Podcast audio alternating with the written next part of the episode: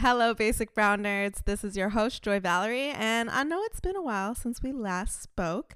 You know, I am a one woman show. Like, I am running this whole thing on my own, and I have my company, my agency, Carrera Digital, and launched another project, Build with Joy, where I'm helping folks figure out how to actually create online and create small businesses. And so I've been a little busy because, you know, it's 2020, there's a pandemic, we need to pay these bills.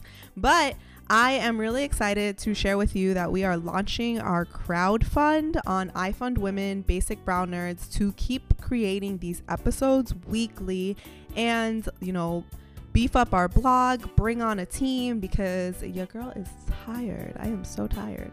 But we also will have amazing sponsors. I am committed to only working with social impact businesses, especially with black and brown owned businesses. So I'm really excited today because this episode is made possible because of Snowball Wealth, which was created by a fellow basic brown nerd, Tanya Menendez. And I am really excited for this. We're going to get to know more about money in this episode. So, this episode, we are talking with Delano Saporu, and we are going to be talking about generational wealth, about investing, about understanding money and our finances. I know that's something that we all want to learn more about in 2020.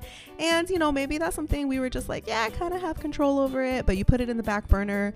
And then as we are learning, it is more about ownership and understanding that money is really just a tool to get us places, to get us access, and to keep building communities like this that are impact driven. So, without further ado, I'm really excited to introduce you to my financial advisor and now friend, Delano Saporu. And thank you for Snowball Wealth for sponsoring this episode. You can find out more about them at asksnowball.com slash BBN and we're going to tell you more about them in our break. I'm really excited to introduce you and to have you on the podcast for Basic Brown Nerds because you are a basic brown nerd. Yeah. I like to own the basicness. Do you like brunch? I'm getting more accustomed to it now that I live in New York. Okay. I think it's a thing we have to. Is that a New York thing? Like a big city thing for sure. I feel. Like. I don't know. I'm suburban, so maybe, but I feel like it makes sense. So I'm like, if we like brunch and we just want to enjoy life, embrace the basic things of life. But I yeah. feel definitely to get there, we need to just keep building up our communities. And that's something that we connected with when we first talked. We were all about breaking generational curses and building up generational wealth. Mm-hmm. And I know we both talked and we were just like going into prayer mode and we're just like, Amen. But I feel like this is something that in both of our communities, right? Like black, brown, immigrant. You said your parents immigrated here, right? And yeah, from Nigeria, yeah, yeah. I've been connecting a lot with Nigerians and I feel like it's we have a lot in common, like Latino families and stuff. Exactly. but I think we have shared immigrant experiences that cross us throughout different nationalities, ethnicities, races, and that's something that we can all bond together. And we are more intersectional and have more in common than different. Yeah. And yeah. so I'm really excited to introduce Delano Saporu, founder and fiduciary financial advisor and you're a Minnesota native yeah. with your MBA from Chicago University. Booth, yeah, Chicago Booth School of Business, yes. And previously working at Credit Suisse, and before you opened your own company, New Street Advisors. And I've been working with you and learning a lot more and getting more aggressive in investing and securing my financial stability, not just for mm-hmm. myself, but for my family. And I think it's something that we need to talk more of within our yeah. communities, mm-hmm. especially now. If you could tell us a little bit about yourself and how you got into the investment space and working in Wall Street. First of all, thank you for having me on this Basic Brown Nerds live podcast, which I'm very excited for. I've never done a live podcast before. And thank you for everybody joining in. Obviously, we all have things we're doing during this quarantine time, but it's great to connect, keep building. I love to do things like this where we can all talk and be in community and learn from each other. So thank you guys all for for joining in. And yeah, like Val said, I want to dive into the origins of where I started. So obviously we're going way back. My parents came from Nigeria, but I'm born and raised in Minnesota and always was always a kid that loves sports. I was nerdy. I was nerdy, very nerdy, and still am. But I love sports and I loved just being type A when it came to schoolwork. And so when I was playing you know, sports in high school, I ended up getting a chance to play in college. Uh, so I got to play college football. Uh, but I was thinking of a major. My dad was like, uh, why don't you just look into investments? He knew I liked money because one time when I had to write a story for school. I wrote a story about how I would create a pop machine in my room and make everyone pay to get pop. And I already had some sort of weird business mindset at like three, four, whatever age that was, what third, fourth grade. So I had business mindset at that time. So I didn't know what to, to do for my major, but my dad was like, you should look into investments and finance. I was like, all right, let me look into it. So that's like kind of really got me on my path. Um, I started majoring in that. And as time went on, I started learning that those are the classes I found most interesting. We did a stock investing challenge, which was a paper trading challenge in, in college where it was just paper, fake money, obviously. And I got like third or place or something. And it was really just like exhilarating to me to understand that this is an area where if you're talking about generational wealth, although there are things that people start at different different areas in life, there's if there's a way for you to catch up based on grit, making smart decisions, um, and doing things and maybe a little bit of luck too, but doing some things you can catch up. After taking those classes in college, I really started to get such a, a very fervent you know passion for finance and that's what led me to go to work in finance after i graduated and from there i was like all right. I was sitting in a desk in iowa i was a commercial credit risk analyst i was like this is cool but it's not challenging enough one i'm not getting compensated enough two. So i was like let me look for a way to do that. So i started searching online and that's where i literally found out about investment banking and corporate finance i didn't really know what was going on in new york you wall street people over here if you're in new york i was like what are these people doing out there i was like oh these people are making x amount of money doing this and that and they're working all these hours, they're doing these transactions. What's going on in this intricate world of corporate finance? And so that's what made me go to get my MBA because I knew there's only a couple ways to get into that path. You either network your way in, which is super hard if you don't have a network in there, or you go and get an MBA. So I chose the MBA route, went to University of Chicago Booth, did my MBA there, and from there got into Credit Suisse, and then really just started my path of like, all right, I'm here, but I know I can service people in a better way. I can one bring literacy and finance to people are in our network, people in our age range, depending on what your age you are, that really want it. I noticed that Wall Street focuses on Main Street only when it matters, meaning when Main Street is older and has a decent amount of assets that need help, or they're already in an affluent position. So I was like, you know what? We need to bring New Street Advice Group, which is the name of my firm. We need to bridge that gap earlier. So that's why I started a firm where I work with people of all age ranges, people of all asset sizes. But really, it was just born out of me seeing what was going on Wall Street and seeing how I can actually make a difference, seeing where people wanted help. I was just all people in my network, hey, they just want to learn more about finance. Everyone wants to learn about it. It's a weird thing where we don't talk about it until we needed to, but we all want to learn about it. We all want to know we have a decent handle on things. And so that's where it turned in for me to say, hey, I could be a registered fiduciary advisor to help people um, go along that journey of figuring themselves out when it comes to to personal finance money in general is very scary for people to talk about because they don't understand money. If you grow up low income, first gen, a lot of us have this like very negative relationship to money that it was like, oh, because I didn't have enough, I didn't have these opportunities. And we have to start thinking as ourselves as empowered and how do we empower our communities? And that is through money. I think a lot of us have come from backgrounds where our wealth was literally stolen. We don't even know who most of our ancestors are. Mm. Like I can count back only to my living ancestors. And even through that, I was having a conversation with my family and we realized like we had lost inheritance. And with that, you lose a lot of knowledge, right? Knowledge is power and power brings wealth. So that's how I see it. And I know that's like an amazing thing that you're doing is getting people more comfortable. But one thing that I definitely wanted to talk more about is the fiduciary thing. Like what yeah. does that mean? What what is it really that you do? Because when I think of investment and working with somebody, I think, wow, it's going to be hella expensive. It's also just mm-hmm. going to be for people that like they have a lot of money and like mm-hmm. these big guys in suits versus an everyday type of person. I was working a lot with the Robin Hoods of the world, like gambling. And then you, even today, we saw that there was a whole incident with yeah. people just playing with it, not realizing this is real money. Mm-hmm. And instead of paper trading, and there are a lot of apps to simulate that. And yeah, so I think that's definitely like one of the things that we can start. And I know yeah. I asked a bunch of questions. I'll yeah, keep asking I, as we go. I think the first thing on the fiduciary aspect, 100%. So people under the when I have a conversation with someone the first time, I talk to them about a few things. One being understanding under the financial advisor umbrella, there's like fiduciary investment advisors who I have a Series 65 certification, which kind of delineates me on a registered investment fiduciary advisor. There's people that are brokers, which again, not saying it's bad per se, but they do have a different incentive package, meaning they get compensation based on selling you a certain products, right? They have different Mhm. uh, compensation based on certain products. So they can sell you a product, an annuity contract, they're going to make like a huge commission off of that, like 50K. So they're going to try to push that into your package no matter what, because they know that's where they make the big like, term life contract too. I don't have any insurance licenses. So the fiduciary aspect comes in with aligned incentives, work in your best interest legally and ethically, meaning we have tied aligned incentives. So that's definitely um, the fiduciary aspect. And that's what the way I operate. So you'll see brokers that have usually a different licensing.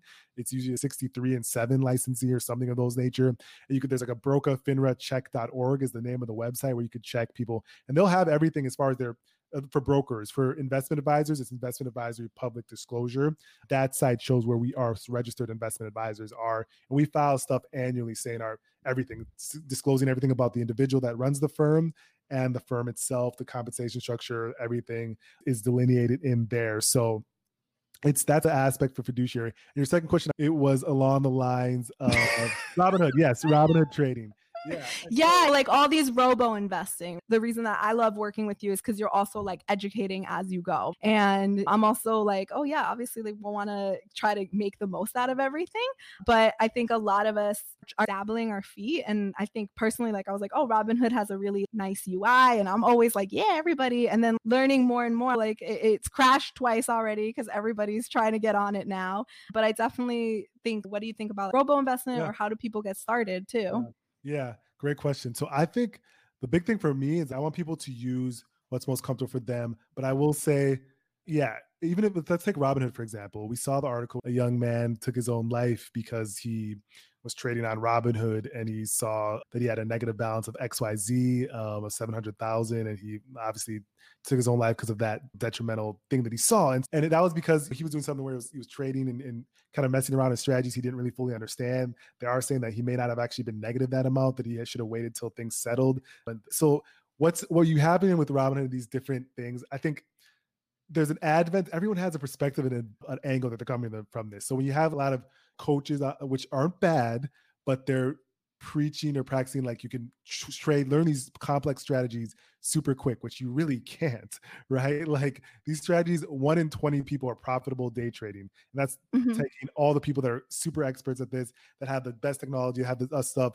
And with Robinhood, and so when you're talking about these complex strategies, it's really hard to be great at and to be good at. And, and then Robinhood also, people don't know that they're just selling the way they make money. There's commission free, yeah, but they're selling all their trades to hedge funds. So they're actually taking the trades that people are doing. You got people that are using Robinhood, whoever's using them, and they're selling that off to the hedge funds. The hedge funds are aggregating that data, seeing where the retail investors are trading, and they're making counter trades based off that. So you're gonna these people are gonna get crushed by these big hedge funds that have much more capital that are using your information to trade because they're going to go and counter do what they- they're getting your information their data from your trades and robinhood selling it to citadel to all these big hedge funds that's if you look at it in their disclosure they that's how they make their money they sell your trades pretty much the the data that you're trading so that's so how what is what does that mean? Is that basically you're telling them like this is our buyer behavior and they should like so then they're like, oh, this is what everyone's doing. Let's buy it. So you're not really buying it right there, there and then.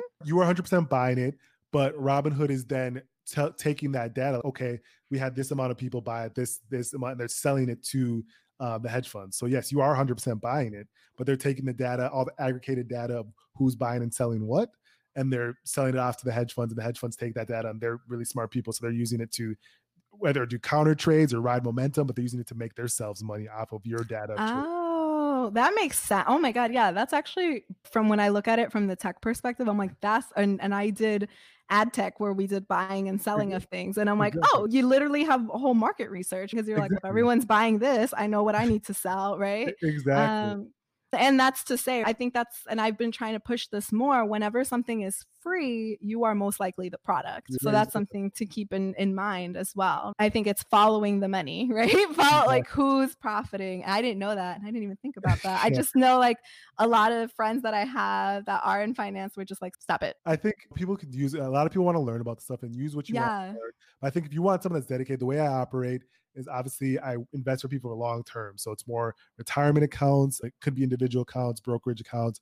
We are trying to look at a long term perspective. Let's get you to a retirement number based off sound strategy, diversification, and really rebalancing when you the time is right. And that's based off research that I'm doing. I know a lot of us, especially like first gen folks whose parents came here like hustling they we haven't learned about finance. We don't know about savings account retirement. That's not even something we think about long term. So i definitely would love to talk more on that. How do we start even thinking investment and and even just start anywhere? If you're just like oh my god i'm a hot mess what's the first thing that you should start thinking of in order to start thinking long term yeah.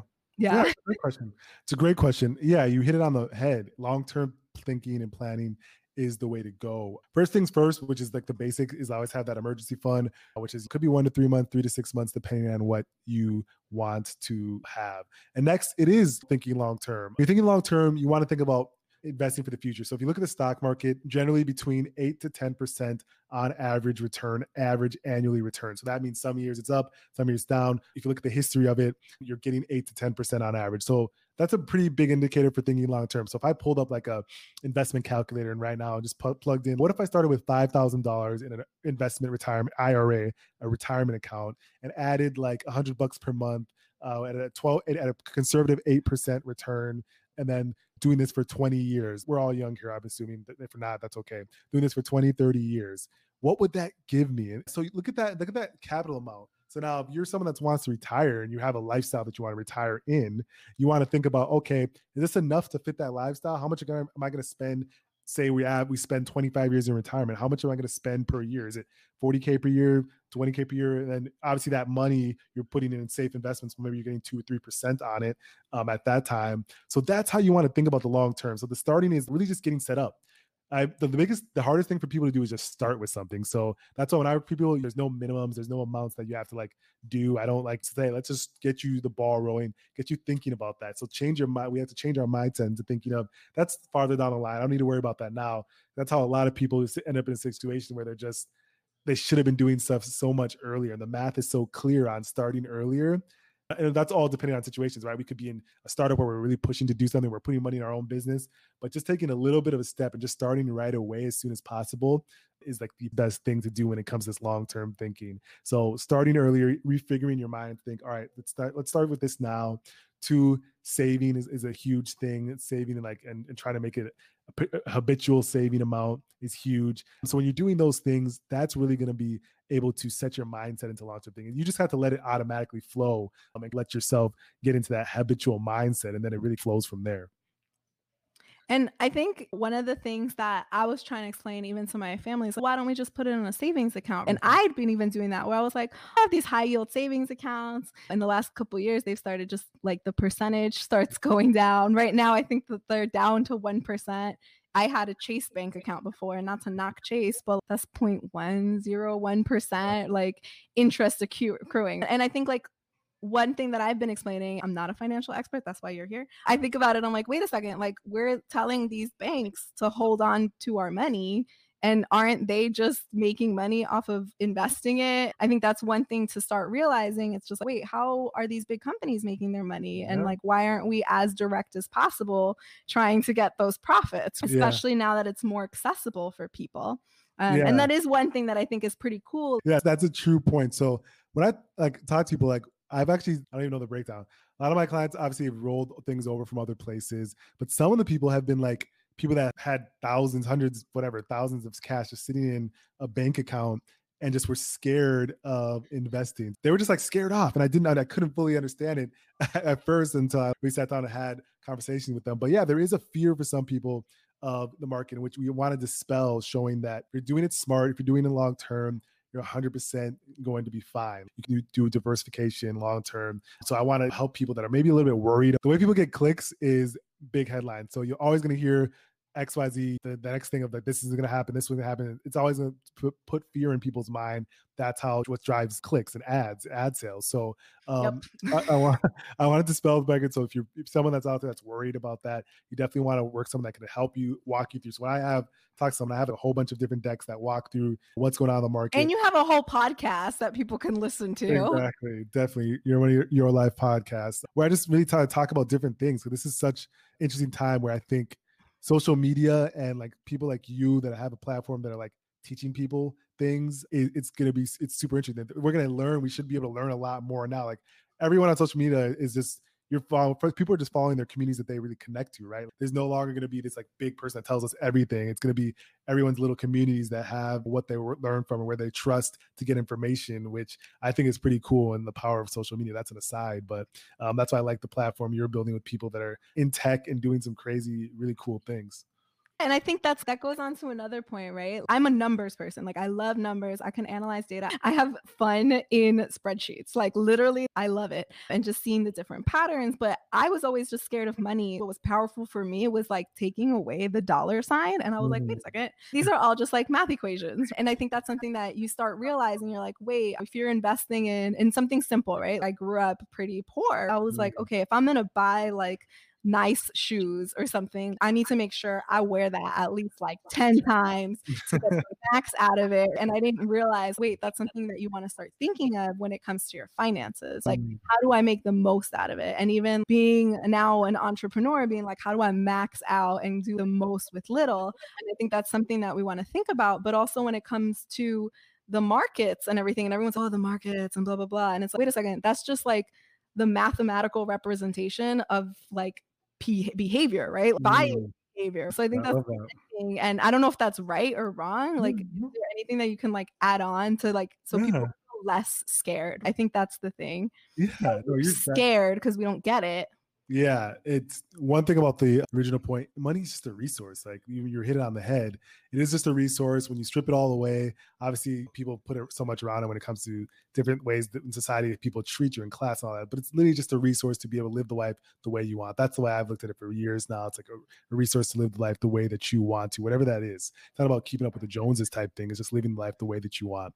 And back to your point about the stock market, such a great point it is is buying. Every time you buy or sell, every time you buy something, you bought it from someone else that sold it to you in the stock market. So it is just like you said, the behavior. Um, that's why it acts irrationally. Like people are irrational. So that's why when people are out here doing all this stuff, it, it's and doing things you're not going off of. You can study a lot. You can study and do all this stuff, but it's that's why behavior people is irrational. There's even a study that shows why people are scared of investing sometimes is people have a fear they actually hate um, losing money more than they like gaining money. You know what I'm saying? So if you have 20, you rather just keep that in your pocket rather than put it in somewhere to actually have an opportunity to make that funds grow. So it's super interesting, like the psychological behavior behind people when it comes to that. Mm-hmm. How we change that is through more education, like learning more, obviously sharing the information that we have. I try to share as much with people, helping people along. Again, that's working with people on this basis, working with people as, as an advisor. But it's super hard but we have to also, he said, pass it on to the kids. If we're talking about generationally, make sure kids are understanding at an early age. If you look at different people and different demographics, like people are teaching that literacy to their kids or this passed down to them like that's how you keep keep the the trend going. So you need to if you if we have yourself you're passing that information. So it's got to be passing down at a, at a way that people can take it in because it's hard to talk about money. It's like weird. People even within families like no one really wants it's hard to discuss so it's got to be a way where it's, I don't know, is it fun to, to, to talk about it or a way that it's like very easy for people to discuss it? But that's something that's still it's always a thing that is always hanging over people's heads. And now a little break from our sponsors. So, today we are talking about generational wealth. And if you're like me, you've totally lost track of time. And I'm here to remind you that your student loan interest ends at the end of 2020. yes, I know, I'm scared too, which means you need a plan. And luckily, our sponsor for this episode, Snowball Wealth, can help you. So, Snowball Wealth was founded by a fellow basic brown nerd, Tanya Menendez, and can help you make a tangible plan. So, go to asksnowball.com slash BBN and sign up for their free custom plans access to master classes, and join the Slack community to support you on your journey. You can find the link in our episode description and in our show notes. And now let's go back to talking about generational wealth.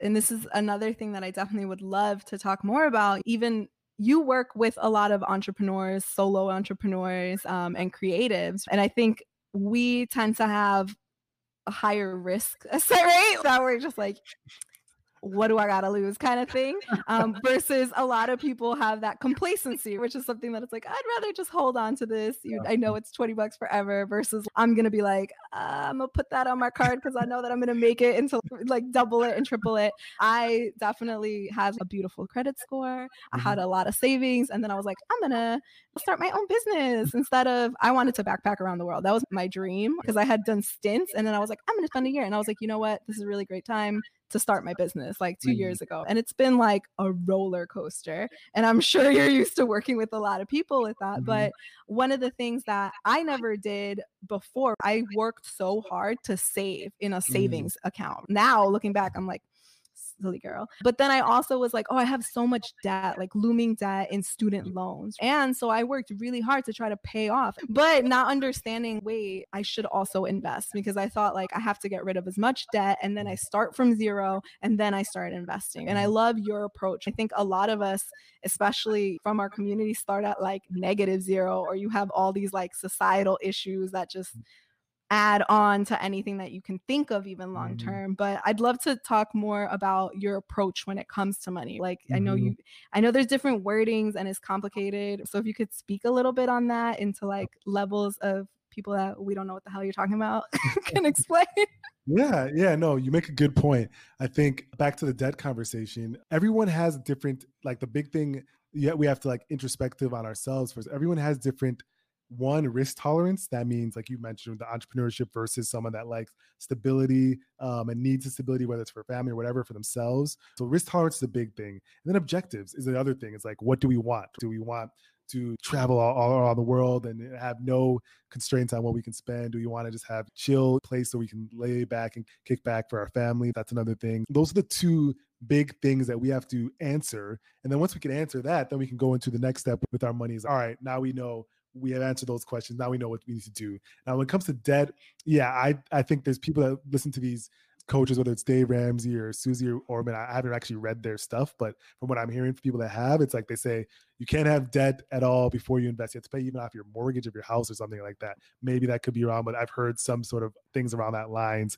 And again, I don't think that 100% makes sense, right? At the end of the day, whatever strategy someone picks and they implement, great for them because if you like a strategy, you're going to go full head into it. But again, if you actually look at the math, and for the math whizzes out there, if you look into the math of if it takes student loan, for example, that's you know what five, usually around five percent interest, and we've already just talked about the market giving us possibly eight to ten on a conservative basis, ten percent with a real return, meaning dividends reinvested. That means that if you're throwing everything into your student loan payoff, you could be putting the market and actually getting that arbitrage of interest rate there. That's something we're missing out on. So if you actually look at a student loan debt calculator versus investment calculator, it breaks down the math and it clearly shows that having a balanced proportion of debt pay down and investing makes the most sense, right? To me, that's like what I would do. That's that makes the most sense.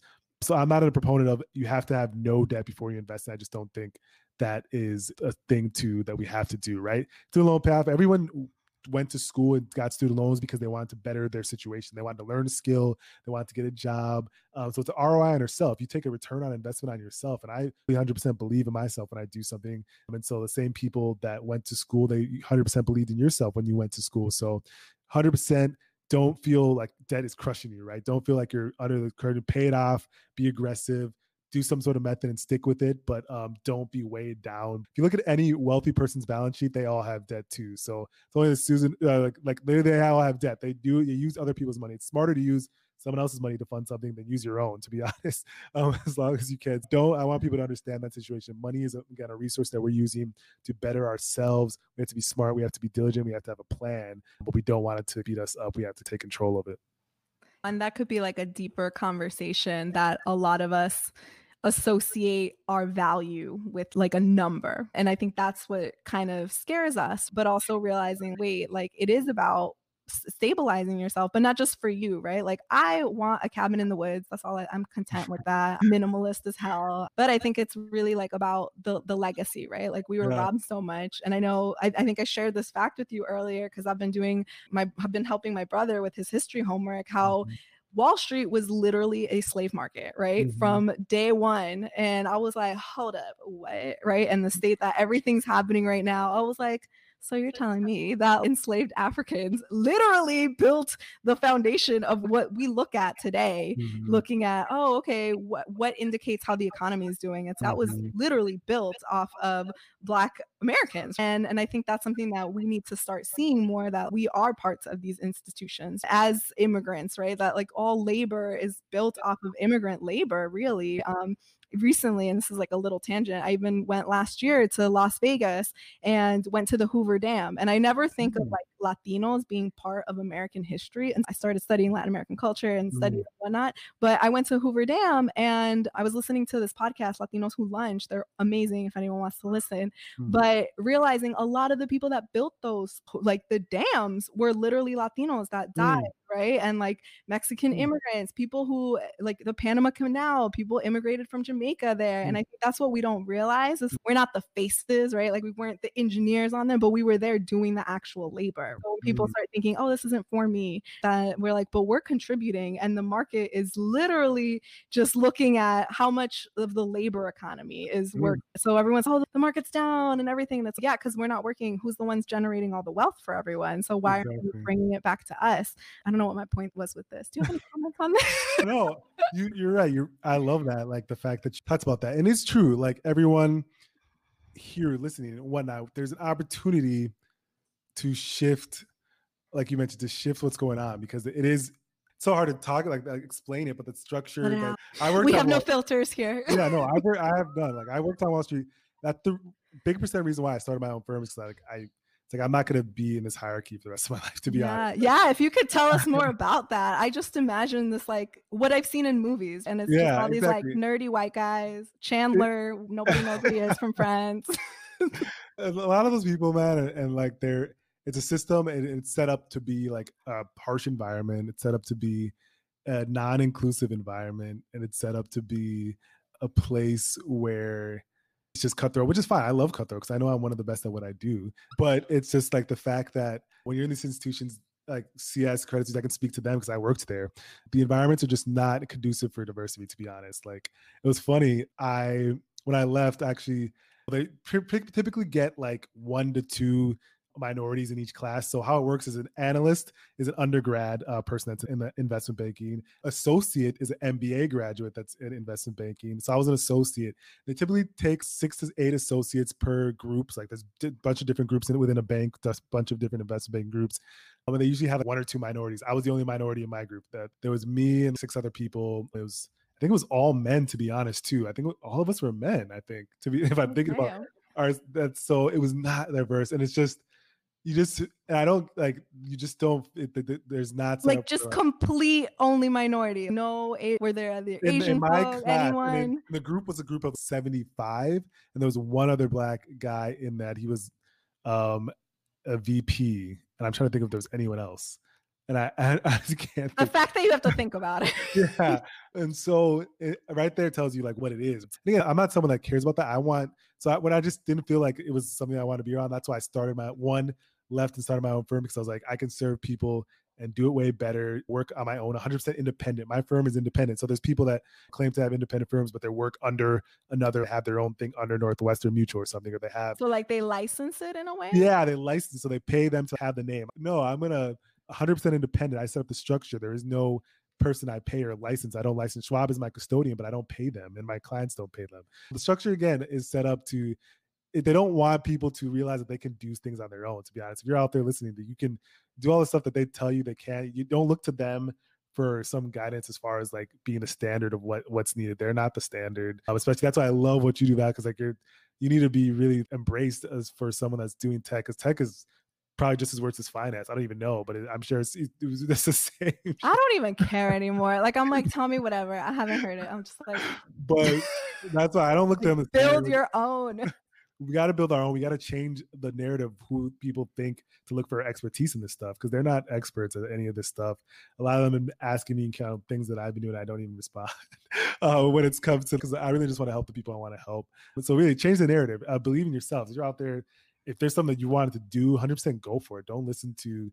I don't ask anybody about it either. Just go for it don't listen to the believe the standards that they they've set that people think is a standard of what it is for expertise in these things 100% not and and uh, we're changing that with this generation i was so happy with the younger generation in all the recent events and the things i was seeing on social media i was like it was crazy to see the younger generation really just no we're slacking stepping up and i love that man it's very encouraging but you know that's what i'll say on, on those things yeah, no, and I think that's something, and I've been seeing, and not to knock the 19 year old TikTokers that are making money and stuff, but I'm like, some of them are also just like, wait, try to do this and like drop ship and stuff. And I'm like, yeah, what do you think about that? Because that's like super, all that e commerce and drop shipping stuff. It's what is, that is arbitrage. That is essentially is arbitrage.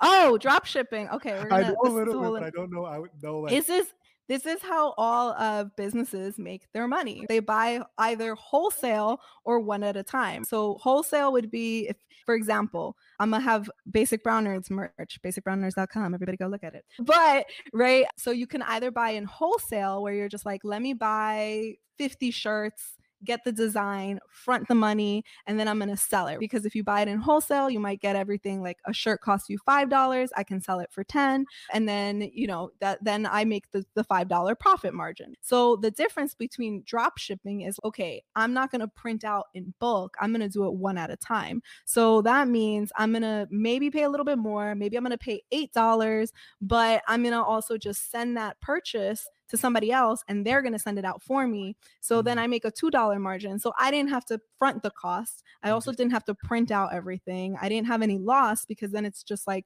percentage, right? So it's really a revenue model where you're just mm. making a percentage of each sale. So that's the whole drop shipping thing. And it is simple now to set up, but I think there's a whole problem with that in the sense that I'm very like trying to do fair trade as much as possible, but also direct to consumer. I think that's the cool part where you could just be like, Delano, you have a shirt company. Actually, my parents have a shirt company. And you could be like, okay, um, we're how about I drop ship with you? I send you the order, you get the percentage. I know exactly where the money is going to because yeah. the way that people are making a lot of money off of this is they're they're shipping from like China or they're mm-hmm. going to other places and you don't know the labor practices. So I think that's the issue with it because now it's just a lot more exploitation and less people caring about who's involved. And I'm very much, wait, we can use this to our benefit because then it's we're cutting out all the middle people. Yeah. You don't have to go through the same thing that Gap is doing, you now can do. So I think that's how you leverage these systems.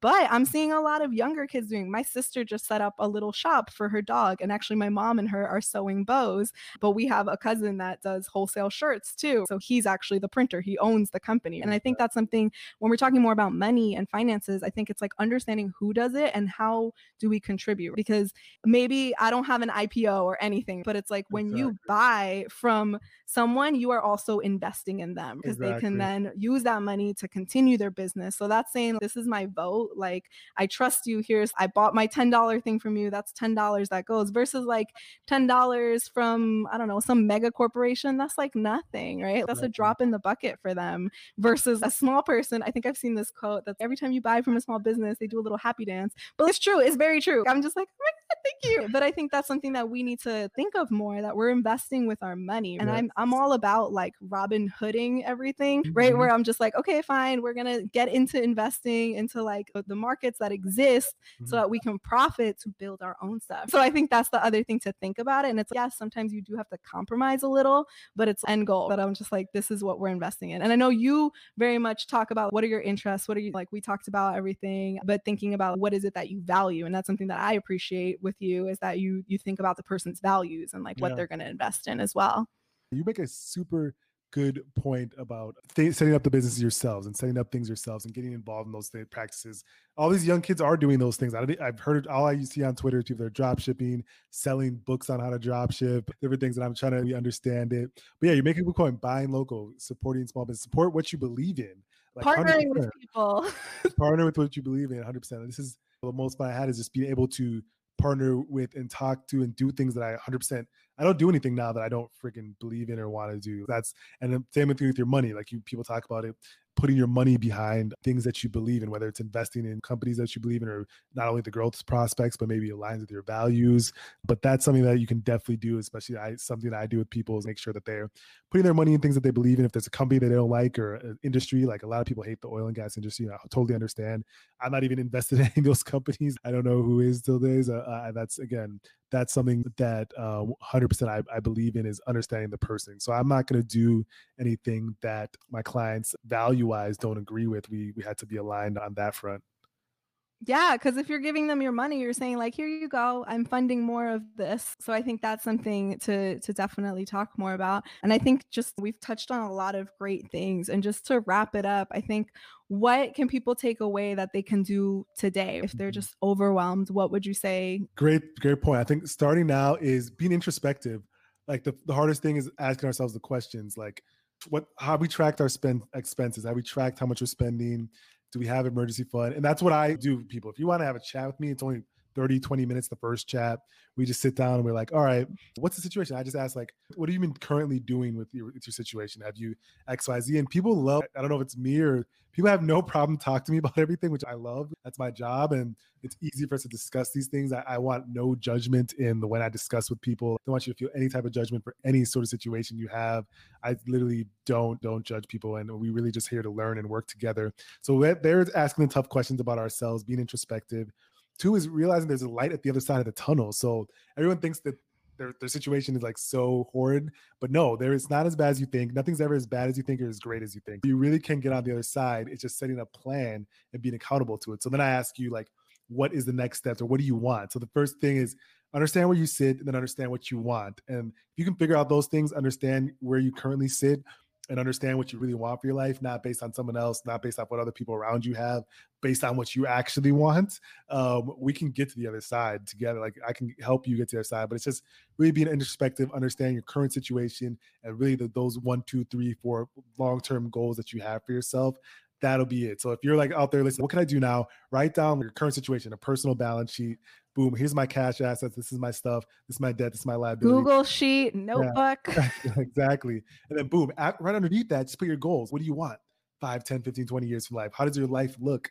What is your what does it that picture look like for you? And then once you have that start, it's not hard to, you know, get to the next steps, which is just like being diligent and being accountable. I know you have a podcast that people can find it. What's Yeah. the name of it and where can they find you and reach out? Of course, thank you. Podcast is Your Money, Your Life podcast. It's on Apple, Spotify. Just got a new graphic. I'm upgrading life microphone graphic. We're really trying to Oh, now. trying to get on Val's level when it comes to content. And then, yeah, reach out to me on Instagram. My Instagram is Delano. So if my name is D E L A N O dot S A P is in Peter O R U. Yeah, and I'm on Instagram. I'm on every social media, social uh, Facebook, LinkedIn. Literally just follow me. And if you follow me, uh, if you're following the company New Street Advisors Group, that's the name of my company. And we have an Instagram, social, Facebook, uh, LinkedIn. I give me a follow. I might shoot you a message and say, "Hey, how are you? Do you have questions?" Shoot me a message. Well, I hope you enjoyed this episode of Basic Brown Nerds. I have been struggling to put myself out there again. I know there's so much going on. So if you listened and you listened the whole way through, please tag me on Instagram. I am at Joy Valerie with two E's. And on Twitter, you can find me, DM me, tell me what you think. And you could also follow what's going on with Basic Brown Nerds at Basic Brown Nerds on Twitter and Instagram. And, you know, if you really want to support this and make sure that I keep pushing this out weekly, because this is not cheap, you know, I have a lot of things going on, but I love doing this. I love bringing stories to people and especially being a bridge for you to connect with other amazing basic browners that I know personally and are doing amazing things in STEAM science, tech, the arts, education, engineering, and mathematics because I'm a nerd and but I also like brunch. And if you want to support us, you can go to our iFund Women campaign. The link is in our episode description or become a patron of the show to get early access to our episodes and video content. So thank you. And the, the best thing actually you could do is leave us a review on Apple or wherever you listen and share our episodes with a friend. Keep letting people know that we're out there. This is an indie production, aka I'm doing this whole thing and I need to bring on people that are going to help and I need to pay them. So keep supporting this work, keep sending sponsors our way, and keep subscribing to the episode next week. I'm really excited to keep bringing you more amazing people that you should know about. Thank you so much. Until next time.